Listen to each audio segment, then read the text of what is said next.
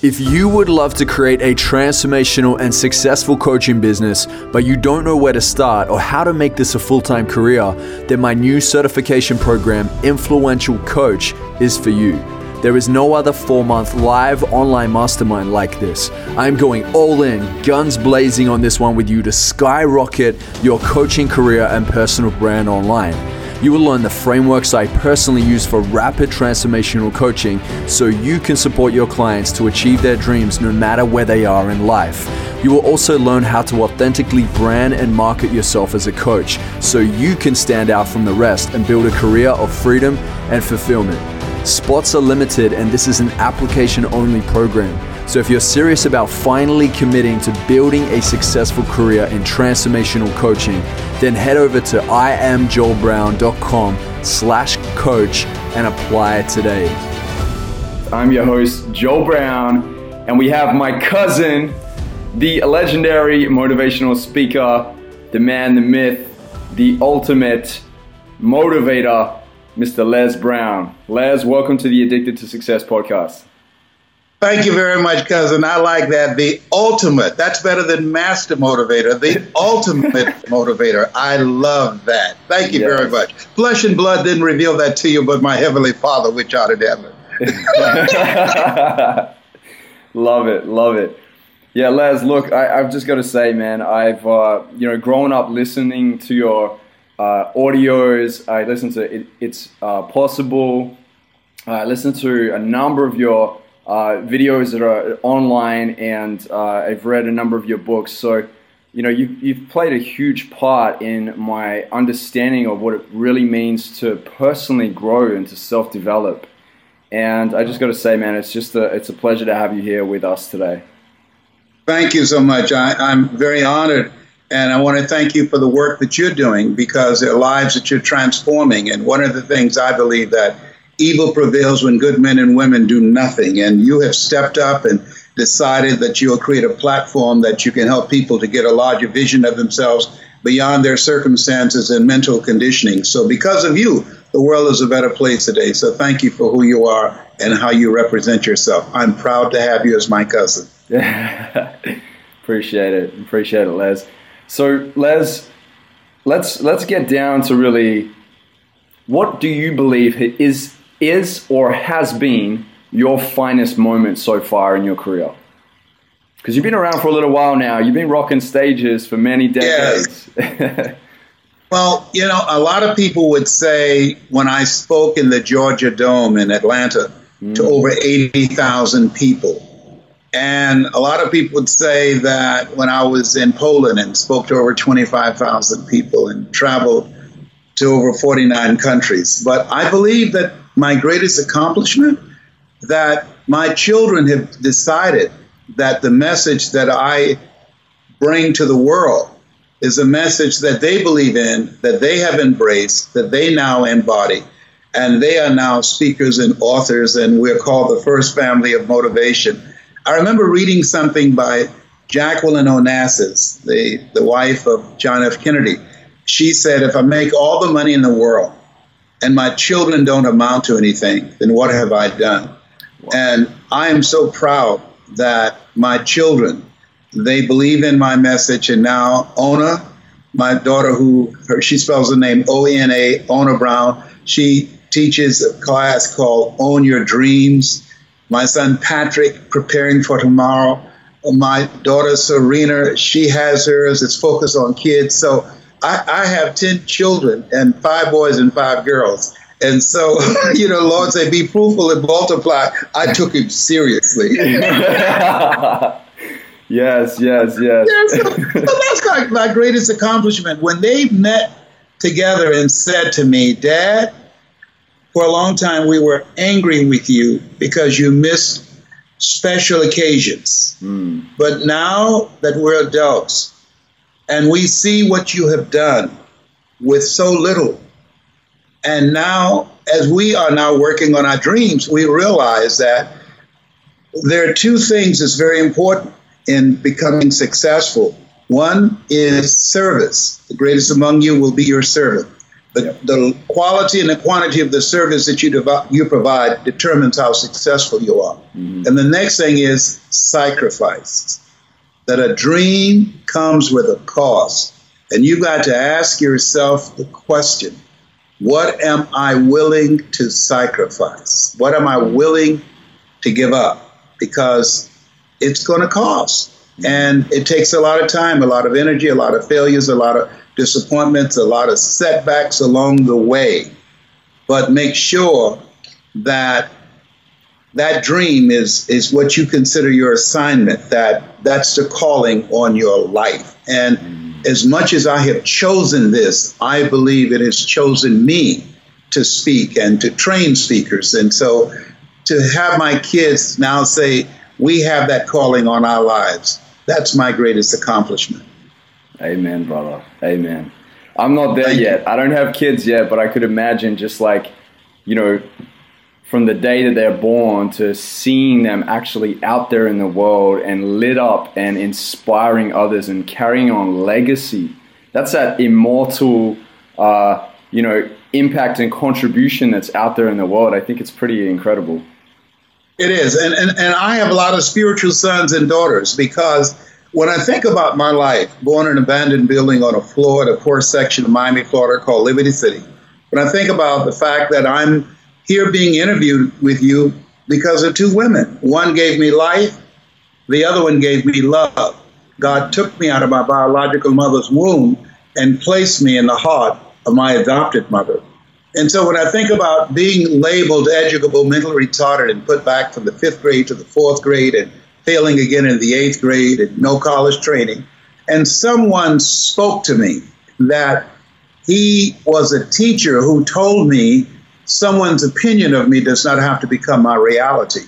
And he mentored me. He gave me a vision of myself beyond where I was. He he had your kind of energy, Joe he spoke to me and, and he helped me to get a vision of myself doing more, having more, experiencing more, and that my circumstances did not have to define me.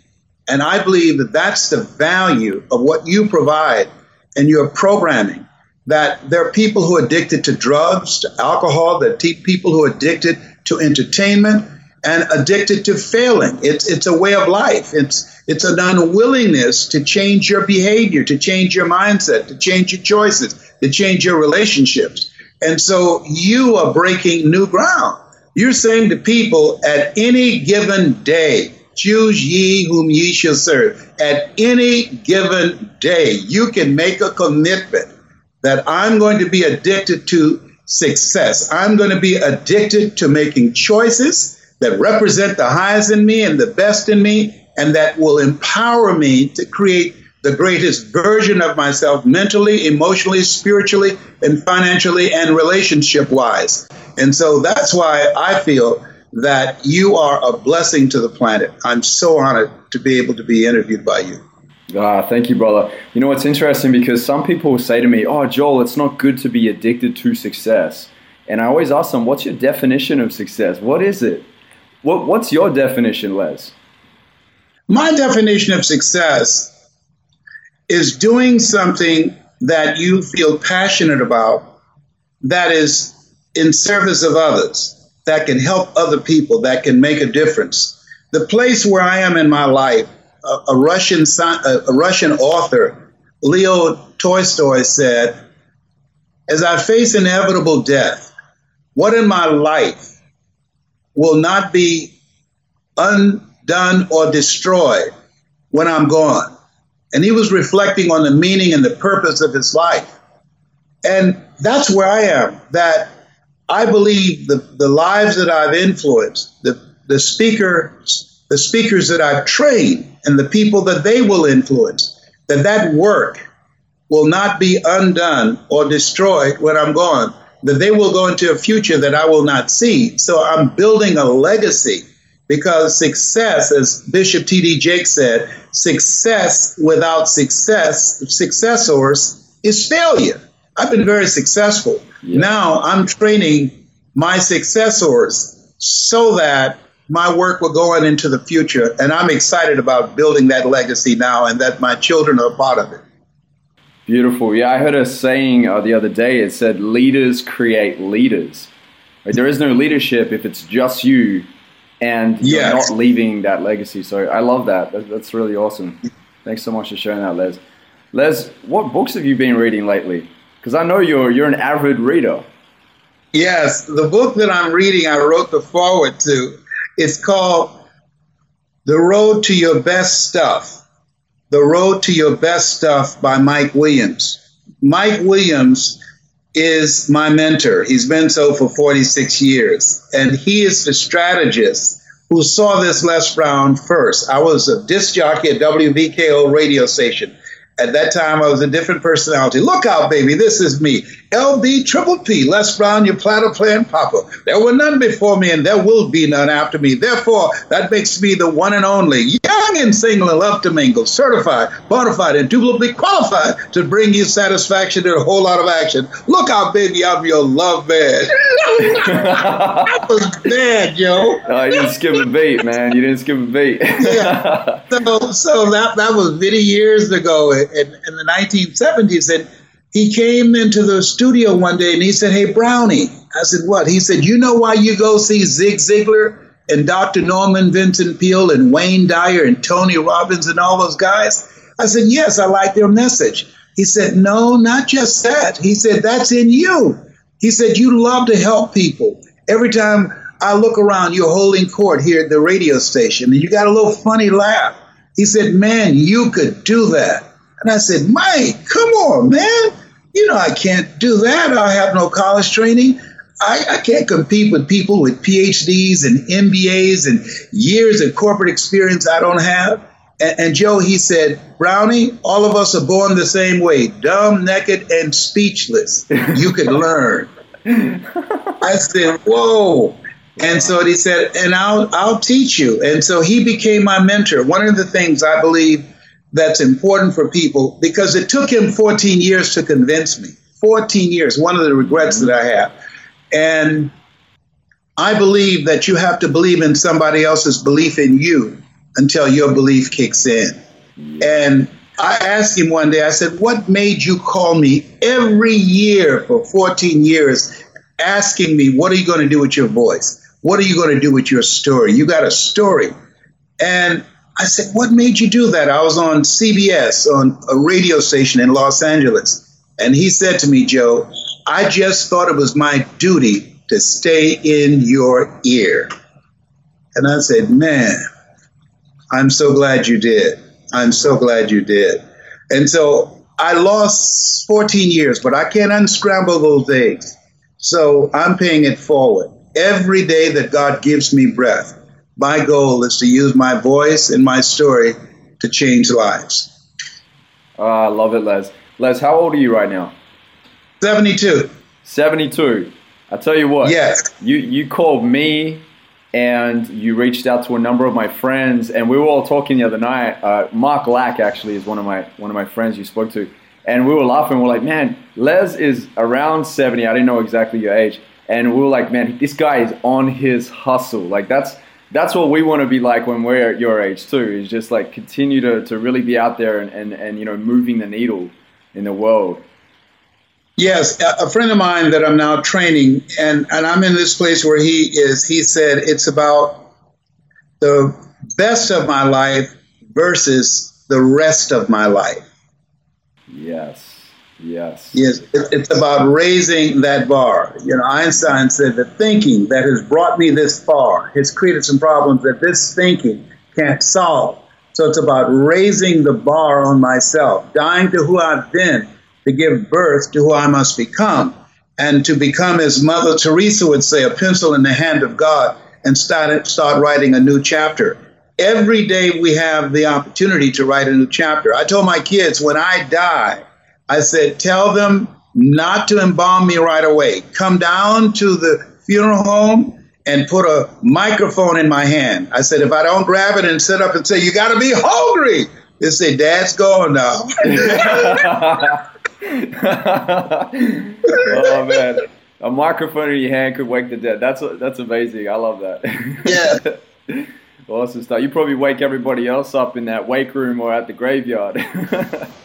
Yes. Love it, Les. Les, what do you believe uh, separates the top 2% of the most successful people in the world from the rest? What is it? Well, I think that number one, there are some people who have privilege. I, I look at President Donald Trump. Had former President Barack Obama entered the White House and created as much stress and drama and chaos as President Trump has, millions of people would have been marching in the streets saying, impeaching, impeaching. But he's a white boy. He gets a pass. He has white privilege. When I got out of high school, I worked for Sears. And the division where I worked, they said if you become the top salesperson, you'll become the sales manager. And so you would earn more money. And so as a result of that, guess what? I became this top sales manager six months in a row. Wow. But because I had the complexion of rejection, I didn't get the promotion. Because, yeah, and so I had to train people under me, white guys, who then they became my sales manager and they made more money than me because they had the complexion of connection. So just being real, there are some people, because of where they are, because of the government, because of the structure, because of the culture, there are some people that where they are, the circumstances don't prevent, don't provide for them to advance. Because when I graduated from high school in this country, a white college dropout had more of a chance of getting a job than a black college graduate.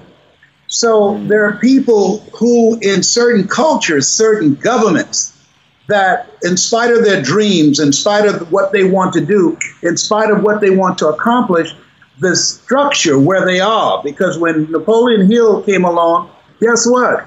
Black people had to sit at the back of the bus. Yeah. When I yeah, so there, there were we we had to, we had to go to inferior schools so we we were relegated to a different place in society. Things have improved, but just trust me, if, if Barack Obama had come into office like Trump, it would have been a different game, buddy. Let the record show. So, Yeah. but in but but to places where people have access. Let me speak to that. Yeah. You have to constantly cultivate a vision of yourself beyond your circumstances and mental conditioning. You've got to see yourself achieving what it is you want. For instance, I used to have a talk show, and I used to put my picture on the television screen. And I visualized myself having a talk show. Ultimately, King World paid me $5 million to do the Les Brown show. Highest rated, fastest canceled talk show in the history of the world. That's an achievement. Wow. That's a cheap. At least I had one, but I refused to do trash. I wanted to do something motivational. They wanted me to do conflict and controversy. I said, that's not who I am. Yeah, don't your So, the, but but I, I accomplished that. Okay, so the, the I saw myself speaking before thousands of people long before I accomplished that. If people watching now, if they go on YouTube and put in Les Brown speaking in the Georgia Dome, they'll see me speaking to over 80,000 people. I was there years before I accomplished that. I visualized myself being in the Georgia Dome, speaking on that stage, and it came to pass because, in alignment with the vision, I also was willing to commit myself to the work. There's a movie called The Secret, people love very much. One of the things that was conspicuously absent from the, the secret was the word work. You can think all you want, but if you don't work, trust me on that. The W in work stands for the willingness to do whatever is required. The O stands for optimism, being perpetually optimistic in spite of the, the failures and the setbacks and the disappointments that you will have. You will fail your way to success. The R stands for reinvent yourself. In order to do something you've never done, you've got to become someone you've never been. And the next thing is the K stands for kindred spirits. In order to grow You've got to look at your relationships. You earn within two to three thousand dollars of your closest friends. Dr. Dennis Kimbro said, if you are the smartest one in your group, you need to get a new group. So, in order to achieve your goals, a willingness to do what is required, optimism, a, a, a feeling that in spite of the, the, the, setbacks and the disappointments, I got to saying, if life knocks you down, try and land on your back because if you can look up, you can get up. And you're you're reinventing yourself because you don't get in life what you want, you get in life what you are, and upgrading your relationships, practicing OQP, only quality people, creating collaborative, achievement driven, supportive relationships. That to me, work. That kind of work will allow you to manifest your dream. That's my story, and I'm sticking to it. Yes, yes, I love it, Les. Les, I love that you touched on the uh, the like the law of attraction, right? Because that is a confusing thing for some people, and you being in the industry for decades, you would would have seen this shift in the industry there's a lot of this like new age spirituality coming in now. And I feel like some of it, not all of it, but some of it can make it sound a little bit fluffy and a little bit kind of sit there and wait for it to come. And I, when I coach, I always say like, yeah, cool that there's a law of attraction, but I believe in the law of intention, setting your intentions and going for it as opposed to sitting and waiting for it to come. I agree with you 100% when you look at Unity, started with uh, Myrtle Fillmore and and and her husband, and Science of Mind started by Ernest Holmes and Joel Goldsmith, and I, I studied New Thought, and, and I'm a metaphysician. That they also left out work because they were successful. they had money already. so you have to, what you're saying is, yes, you have to be intentional about it you have got to decide that you're going to do it. There's a formula that I work with when I train speakers and how to tell their story, because I said that when you're telling your story, something happens when you're speaking to an audience. You distract, dispute, and inspire.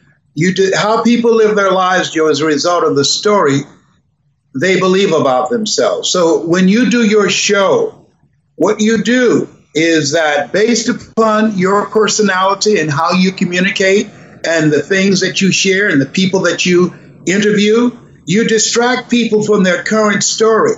And through the course and the execution of your guests and, and, and how you share ideas, you dismantle their current belief system and inspire them to make new choices. And so when people have had an interruption in their belief system, and get a new vision of themselves, that that expanded vision caused them to show up differently in life, and then it pushes them into creating a new reality.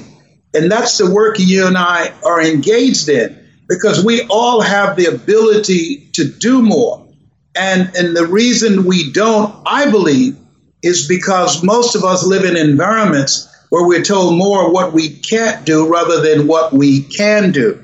In fact, uh, there's a book called Learned Optimism. And in that book, uh, Martin Seligman, he talk about the fact that between ages zero and five, we determine what's available to us and what's not available to us. And why I encourage people to get the book The Road to Your Best Stuff by Mike Williams, and they can get it on Amazon.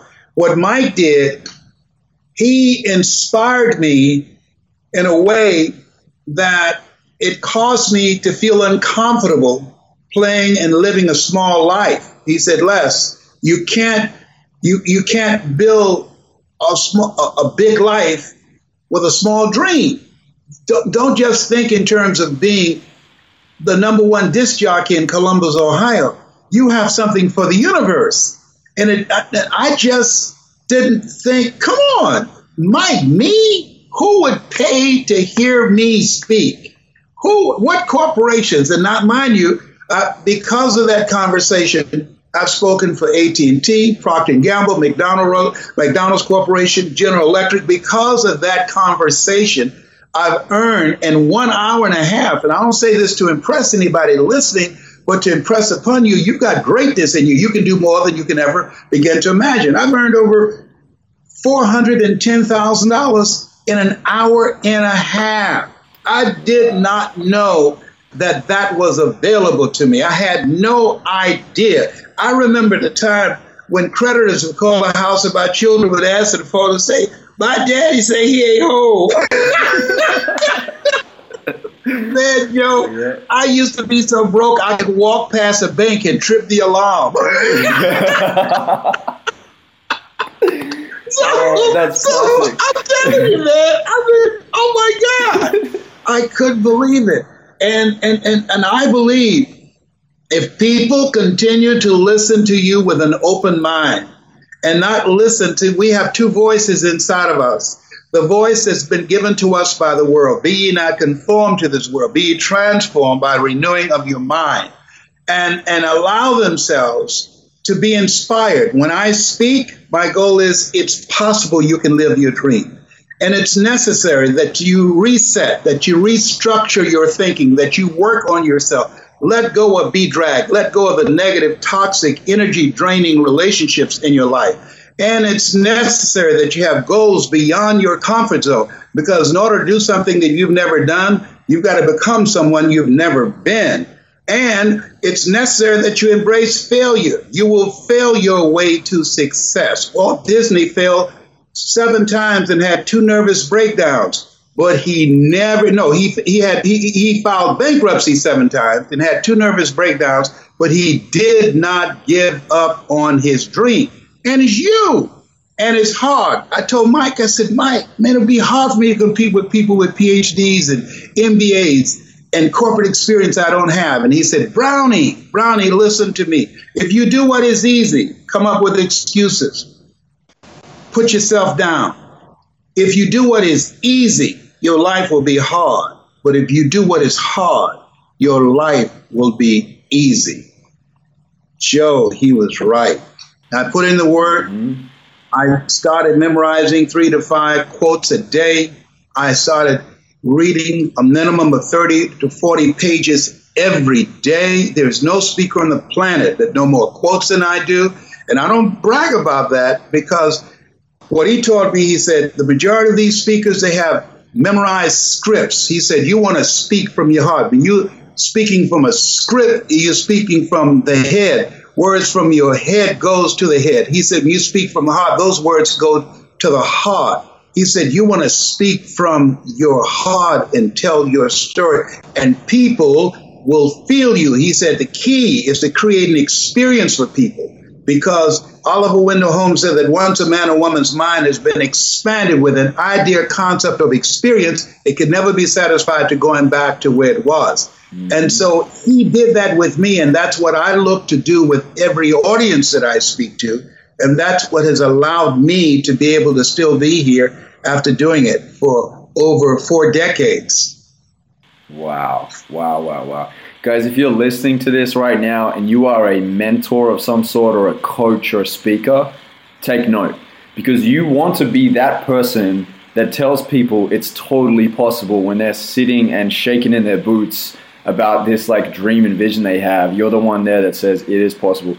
You know, I think Les that we uh, we tend to think about all these relics that we hold in the past, and we make a story out of the relics. But really, what if we made a story out of what was actually possible?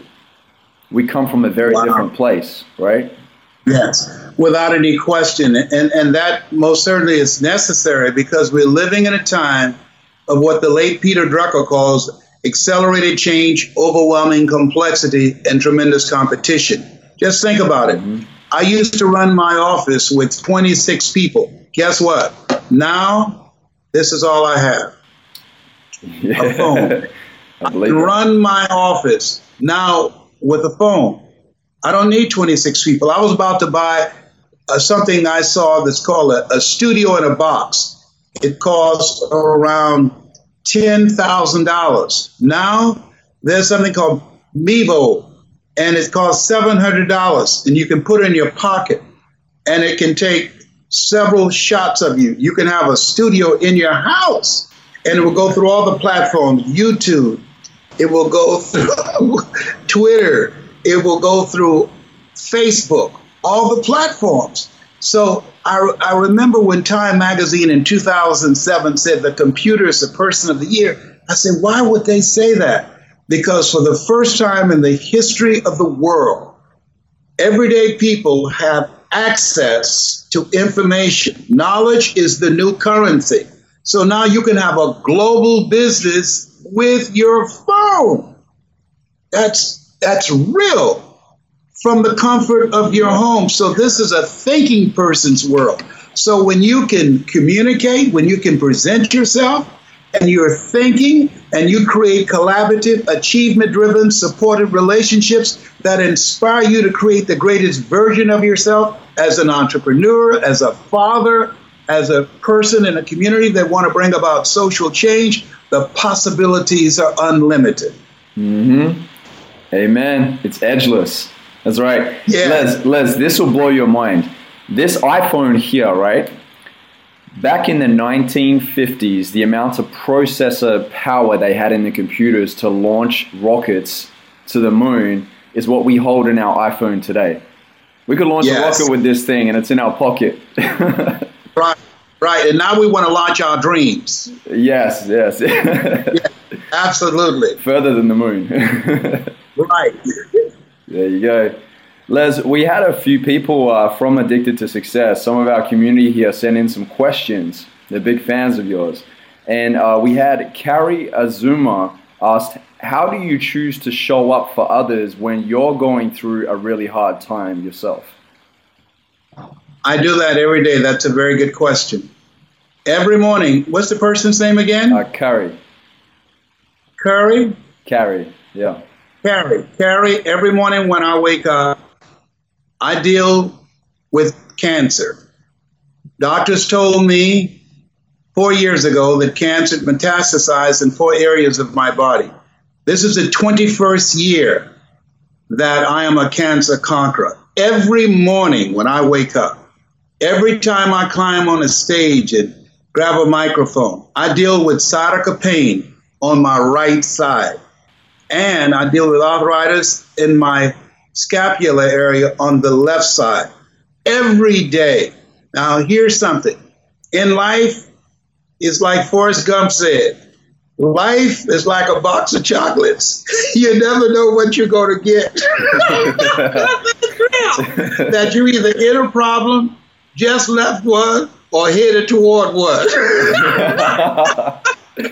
yeah. So this thing called life, I speak in spite of. it's called life.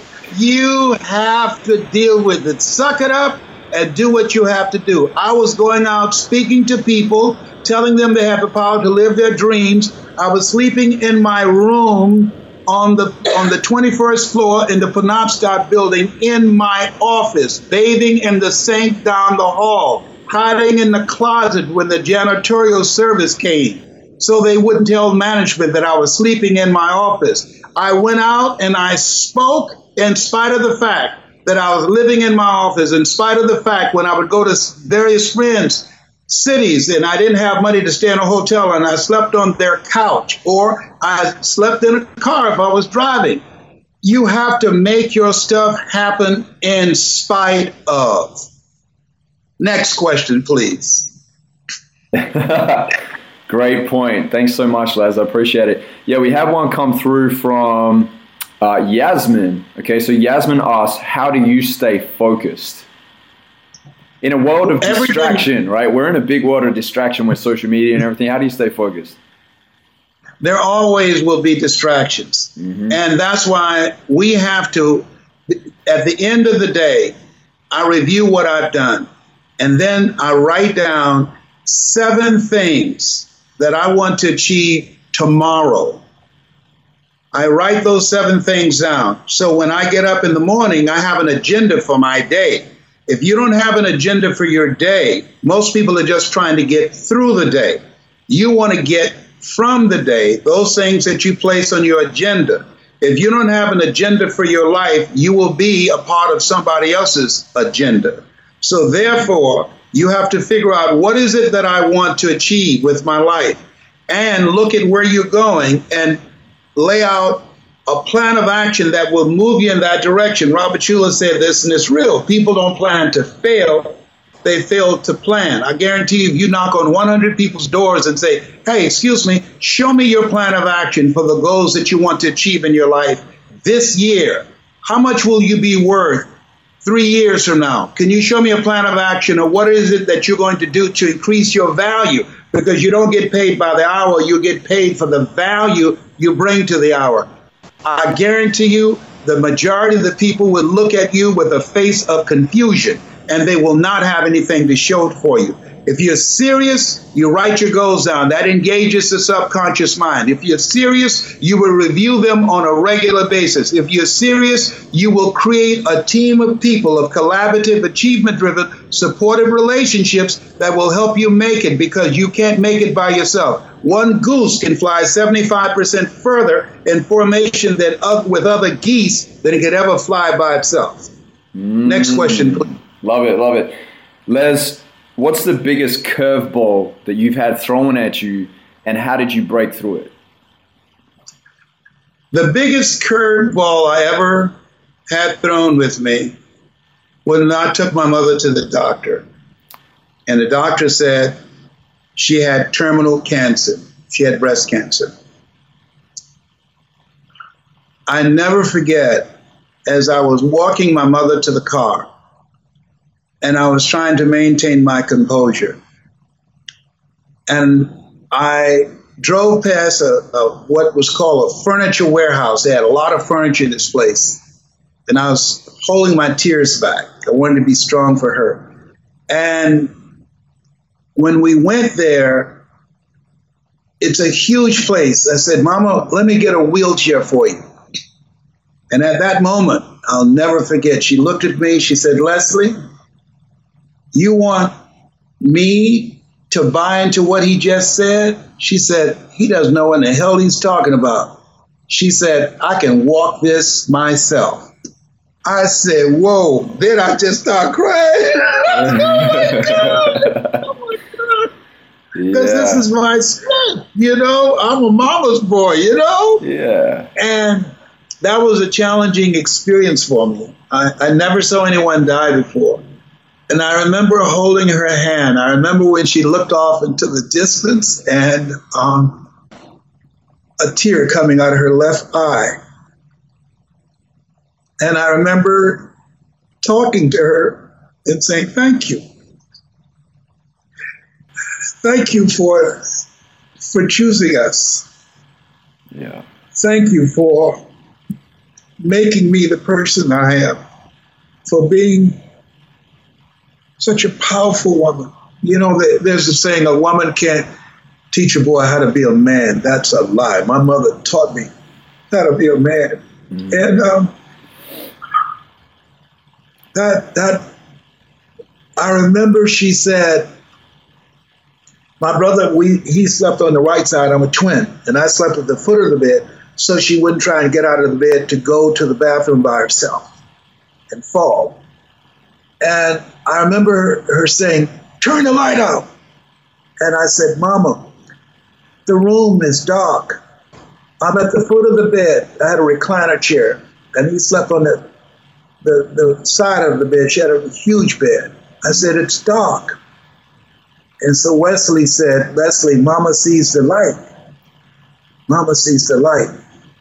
And then she said, I'm going to be all right. I'm going to be all right. And that gave me comfort, Joe. Yeah. Because I didn't think I could make it through. I remember saying, Lord, don't let mama die. I'd rather die for her. She gave her whole life to us. You know, I'm young, I'm strong, whatever she has given to me. Yeah. But she made me know mm that she was all right in spite of. She was a strong woman, man. She raised seven children by herself. Mm-hmm. She had a third grade education. Mama never, ever had any children she gave birth to, but she had a passion for raising children. She worked for wealthy families on Miami Beach. She cooked for them, and we ate the food left over from the families that she cooked for. She kept their children, and we wore the hand me down clothes of the children that she kept. And I used to say, Mama, what is it, Leslie? when I become a man, and what happened for me, Joe, one of the families you work for, this guy listened to Earl Nightingale every day. It's called The Strangest Secret in the World. And I would shine his shoes and listen. Unbeknownst to me, it was programming my mind. That's why people watching, if they go to the Georgia Dome speech where I do a speech called It's Not Over Till You Win, mm. and watch it 90 days straight, it will transform their mind. Like that transformed my mind. And so I had this vision of buying groceries for us, buying our own food, of having new clothes that no one else had worn. And I had this vision of buying my mother a home. And I bought her four homes before she passed at 89. And wow. that's why I speak so passionately about the work that you do, because I know it works. That we live in a world where we're told more about our limitations rather than our potential. And we have to make a conscious, deliberate, determined effort to break through, to have a larger vision of ourselves, doing more and experiencing more in spite of. Yes. Les, I, thank you so much for sharing that. I really appreciate you sharing that and digging deep. This is the real stuff right here. This is what life's about, really. Um, yes. It, when you were sharing that, I was imagining as well at the same time me having to go through that with my mom you know, and it's like I couldn't understand it, man. I haven't been through it yet, but one day, you know, yes, it'll happen. And it's um, a part of the process. life. Yeah. What do you? Let's go a little bit. deeper. What do you believe happens when you die? You know, I don't believe in death. Right. I, I believe in the transition. I believe there's another dimension, and yes, now I there are things that I know and things that I do, I don't know how I know those things. I don't know how I know. There, there. I I had an experience this year where I almost died, and I believe that somebody's hand is on me. I believe that my birth mother and my adopted mother and my best friend Boo they're looking out for me on the other side. I believe I'm being guided and people are looking out for me. I mean, look at there's no way that I could do what I've done by myself without spiritual energies on the other side. I believe in angels. You're an angel in my life. I believe in angels that when we commit ourselves to an intention to live our greatest life, that eye has not seen, ear has not heard, nor has entered the heart of mankind what God has in store for us there's a, a, part of a part of my speech that I give, and I hope more people would. Are, are you broadcasting this live? That we will be, yeah. It's it's well, it's yeah. going out, yeah, to the masses. For yeah, sure. yeah. I, I'd like for people to ask more questions, but there's a there's a story that I tell by Dr. Howard Thurman. He said the ideal situation for a man or woman to die. He said is to have family members praying with them as they cross over. He said, But imagine, if you will, being on your deathbed and standing around your bed, the ghost of the dreams, the ideas, the abilities given to you by life, but you, for whatever reason, you never pursued those dreams. You never acted on those ideas. You never used those gifts. And there they are standing around your bed, looking at you with large, angry eyes, saying, We came to you, and only you could have given us life. And now we must die with you forever. And the question is if you died today, what dreams, what ideas, what abilities, what talents, what gifts will die with you? Myles Munroe, a good mm. friend of mine who died in a plane crash, he said, The wealthiest place on the planet is not in the Far East where there's oil in the ground, it's not in South Africa. He said, Where there are diamond mines, he said, The wealthiest place on the planet is the cemetery because there you'll find dreams never pursued. There you'll find authors who never wrote, singers who never performed, speakers who never spoke, potential greatness that we never heard from. Oh, that just gave me chills. Tell me something. Chevrolet, Honda, Honda, Toyota, Toyota, Toyota. Tie my bow tie, tie my bow tie. I'm sorry. My medication wearing off. I'm so sorry, Joe. Go ahead. uh, yeah, Les. I, you know what I often thought, like you and Myles would be passing the torch back and forth. You guys have just incredible energy, and um, yeah, it was. Sad. I wrote the first. I wrote the. Yeah, I wrote the forward to his book, his first book. We were very close friends. Yeah. Very yeah. close friends. Yes. He spoke yes. so highly of you as well, by the way. He was like, he gave you Thank a you. lot of credit and he said you're an incredible speaker. Uh, and oh, an incredible friend. So yeah, you know, he's a guy that's left legacy, man. I really believe his time was yeah. up. He fulfilled his purpose in so many ways. So yes, yeah, that's awesome. We have a couple more questions. Do you have some time, Les, to, to continue on with? Yes, absolutely. Excellent, excellent. Thanks, Les. Appreciate it. Les, we have a question by uh, Nash Mackey, who's out in Australia as well. And uh, he asked Les, what was the driving force to make you go after your dreams? And what is still driving you today? What's your why? When I went to the store with my mother, she had lost her job and they would not hire her because they said because of arthritic shoulder and her knees that she was too old.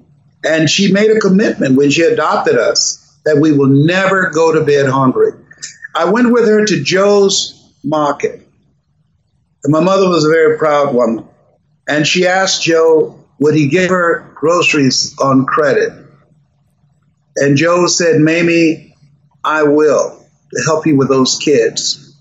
And I remember going home with my mother, and I was crying, and she said, um, What are you crying for? I said, I want to be a man. She said, Leslie, you're 10, you'll be a man soon enough. I said, I know, but I want to be a man now because I'm a man now. I said, I will never, ever let you have to go to anybody for food if I was a man and she's working in a job where a lady told her to go, Mrs. Sadirsky, to ask her to go in a room to look for something for a hat. And I heard my mother clapping her hands. And I was curious. I said, Mama, why are you clapping your hands? And she said, Don't you worry. She said, Do what you're supposed to do. And don't worry. Clean the spots up off that floor in the kitchen. Then she went in another room and she started clapping her hands again. I said, Mama, what are you doing? Clapping your hands. Why are you doing that? Then Mrs. Sadirsky came over to me. She said, I can tell you why she's clapping her hands. Because when I have people who work for me look for something and I can't see them, I make them clap their hands to make sure that they're not stealing. Whoa. Joe, huh. at that time, I dropped the washcloth. I stood up. I looked her in the eyes, and during this time, you weren't supposed to look white people in the eyes. I looked her in the eyes. I said, My mother is not a thief. She loves you. She loves your children. When she talked to our neighbors, she said, My children, the Sadirsky children. I said, My mother would never steal from you or anybody. And I told my mother, I said, When I become a man, nobody will never make you clap your hands. When I become a man, I'm going to buy new clothes for us. I'm going to buy groceries for us. I'm going to take care of you. You'll never pay another bill. Joe, I don't believe a woman should work unless she wants to work. If she does whatever money she earns, she should keep it for herself. A man, not a grown boy, a man provides and protects mm-hmm. his family. And that's how my mother raised me. And I said, when I turn 18, you'll never pay another bill. When I turned 18 until my mother was 89, she never had to work again. She never paid another bill. When I was married, my wife, I said, "Hey, you you work if you want to work. If you don't want to work, don't worry about it." I used to be married to Gladys Knight. I said, "I'm the captain of this midnight train. You don't have to sing unless you want to sing. Can you feel it, brother? Up in here, up in here." Oh, that's too funny. That's so funny. Yeah. Yeah. I love it, man. I love your mindset. I love that you you've got you've got this like very um very traditional you've got like awesome principles. You know, I think that this is the thing. A lot of people don't have principles that they live by. They just kind of float in the wind. It's like you know how you want to show up and you grew into that. You stepped into it. You let that unfold in the way that it needed to and you you haven't shaken uh, along the way. You've really like showed up in a 100% in the way that you have desired to this whole time. And I think it's, you know, that's commendable for sure. Thank you.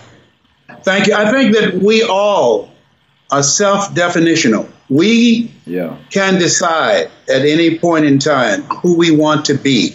That's mm. that's our call. Nobody can take that from us. Nobody, no circumstances, no adverse situation can rob us of that choice. Choose ye this day whom ye shall serve, the highest that is in you or the lowest that is in you. Mm.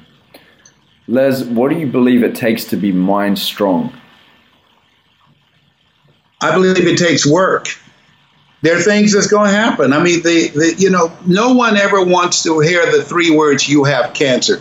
That that statement is the most feared words in seven different languages. You have cancer. And doctor looked at me and said, "You have cancer." I said, "Can you give me a second opinion, please?" He said, yes, and you're ugly too.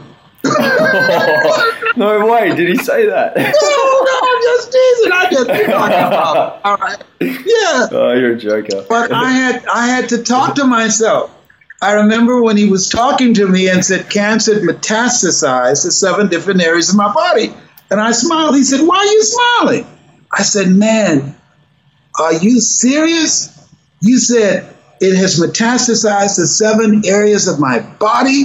He said, Yes. I said, Seven is my lucky number. Uh. I said, I was born February the 17th.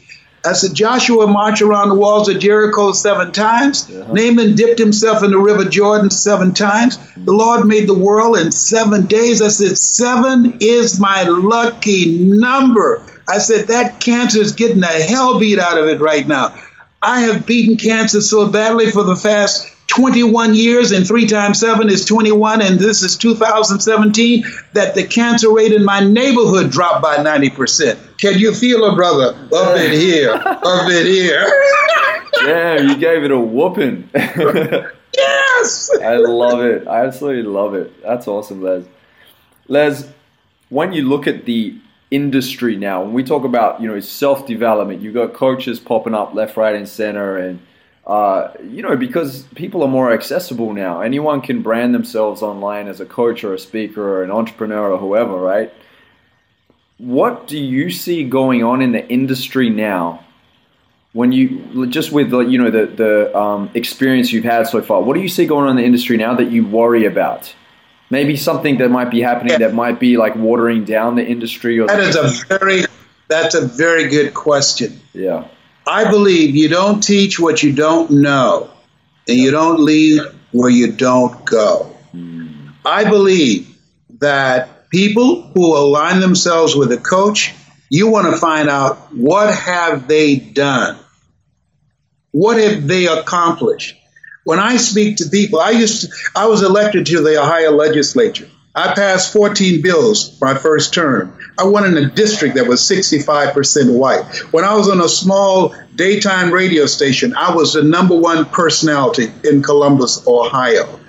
That I have a track record of achievement. I've been selected by Toastmasters among the top five speakers in the world. I was I was selected by Toastmasters for the Golden Gavel Award. That's high, their highest award. I was selected by the National Speakers Association for their highest award called the CPAE Award and inducted into the National Speakers Hall of Fame. I've earned over $65 million doing this. There's no speaker who started from the place that I've come.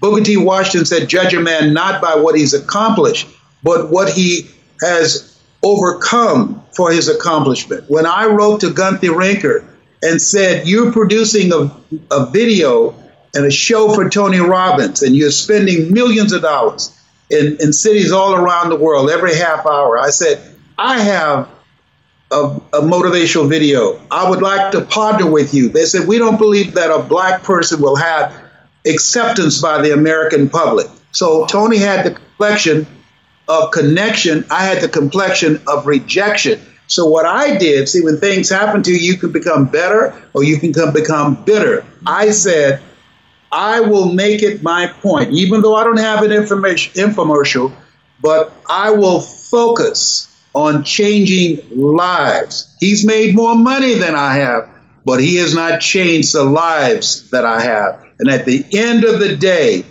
that is what I believe matters. Not how much money you have accumulated, but what impact, what legacy, as you say, what will be different because you live, because you came this way. Does that make a sense? Horace Mann said we should be ashamed to die until we've made some major contribution to humankind. And so I'm still working on that, changing lives. Yes. You're going for depth as opposed to width. Yes, yes. And so you have a lot of people who are focused just on the money. You can make money. I train these speakers I'm working with this weekend. Impact drives income. If you change lives, you're going to make some money. But many of them use all type of strategies, neurolinguistic programming and different other techniques to get people to run to the back of the room. Listen, if I can make some impact on a person's life, great. My goal is, and how I train these speakers, I said, if you transform people's lives, they will leave your presence feeling better about you, and they're going to buy your product, and they're going to tell other people about you. Don't just focus on the money.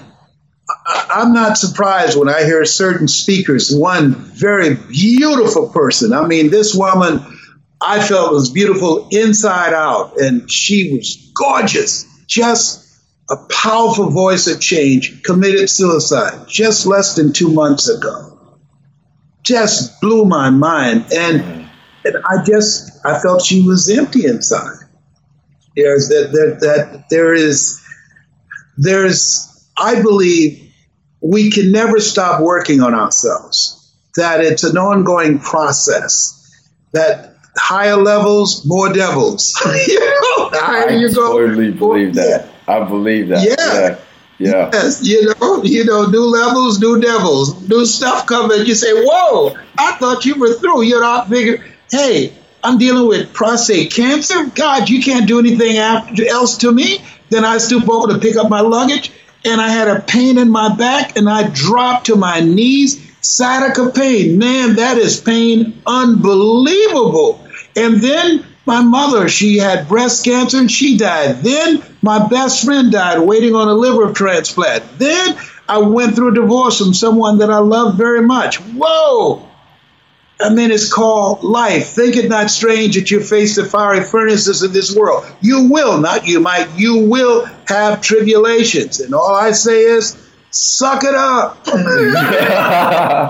Don't go around telling everybody 80% don't care, 20% glad it's you. yeah, yeah, that sounds about right. In Australia, yeah. we say get a bag of cement and harden the hell up. I love it. That's what we say. Yeah. Yeah, yeah that uh, that's funny. Yeah, and, and, you know when you said like you know new levels, new devils, I've heard the saying of like the higher you climb, the darker the attic gets you know, and wow. because there is that, like, I mean, I don't know, I, I believe in the spiritual realm, like we were talking about before, and I feel like as you get higher up, there are these things of like power and greed and temptation and things that you see some people selling their soul in the industry. Yeah. So, and and, and what we have to do is stay focused on our purpose yeah. and the meaning of our lives. Don't worry about that. Don't judge it. Don't look to the right. Don't look to the left but for the grace of God, there goes I. Just be grateful that you're still here. Be grateful that you have an opportunity every day to leave the world in better shape than how you found it. We have to suspend judging others because wherever we point, we have three fingers pointing at ourselves. And so I'm still growing. I'm still developing. I'm like the lady who said, Lord, I ain't what I want to be ain't what I'm gonna be, but thank God I sure ain't what I was. yes, and you know another thing that I love uh, from one of your speeches, you said uh, if if there's no enemy within, then the enemy outside can do, do us no can harm. do us no harm. Yes, such a powerful. I yeah. got chills when I heard you say that. I was like, yes, that is so true, so true. Mm-hmm. Les, we're about to wrap up this interview. I've had an absolute blast with you on here. Thank you, thank you, thank you. Uh, Thank you. Where can we uh, either get hold of you for any kind of coaching or training or, or any courses you have coming out, and where can we find you online? They can go to lesbrown.com, lesbrown.com. Mm-hmm. They can also, if they're interested in coaching on how to tell their story, how to transform an audience individually and collectively, they can email me at lesbrown77 at gmail.com. Did I tell you seven is my lucky number? My office in Detroit was on the 21st floor. Three times seven is 21. I'm one of seven children. Did I tell you seven is my lucky number? Les Brown, 77 at gmail.com. There you go. Don't forget it or you'll regret it. It's lesbrown77 at gmail.com. Awesome, Les. Love it. Love it. Les, at the end of every interview, I always ask this one last question. This question is if you were to deliver your last 30 second speech to the world, what would that last 30 seconds sound like? If you want a thing bad enough to go out and fight for it, to work day and night for it, to give up your time, your peace, and sleep for it. If all that you dream and scheme is about it, and life seems useless and worthless without it, and if you gladly sweat for it and fret for it and plan for it and lose all your terror of the opposition for it, and if you simply go after that thing that you want with all of your capacity, strength and sagacity, faith, hope, and confidence, and stern pertinacity, if neither cold poverty, famish, or gulf, sickness or pain of body and brain can keep you away from the thing that you want, if dogged and grim you besiege and beset it, with the help of God, you'll get it. This has been Mrs. Mamie Brown's baby boy and Joe Brown's pride and joy. It's been a plum pleasing pleasure as well as a privilege. God bless you and God bless your dream.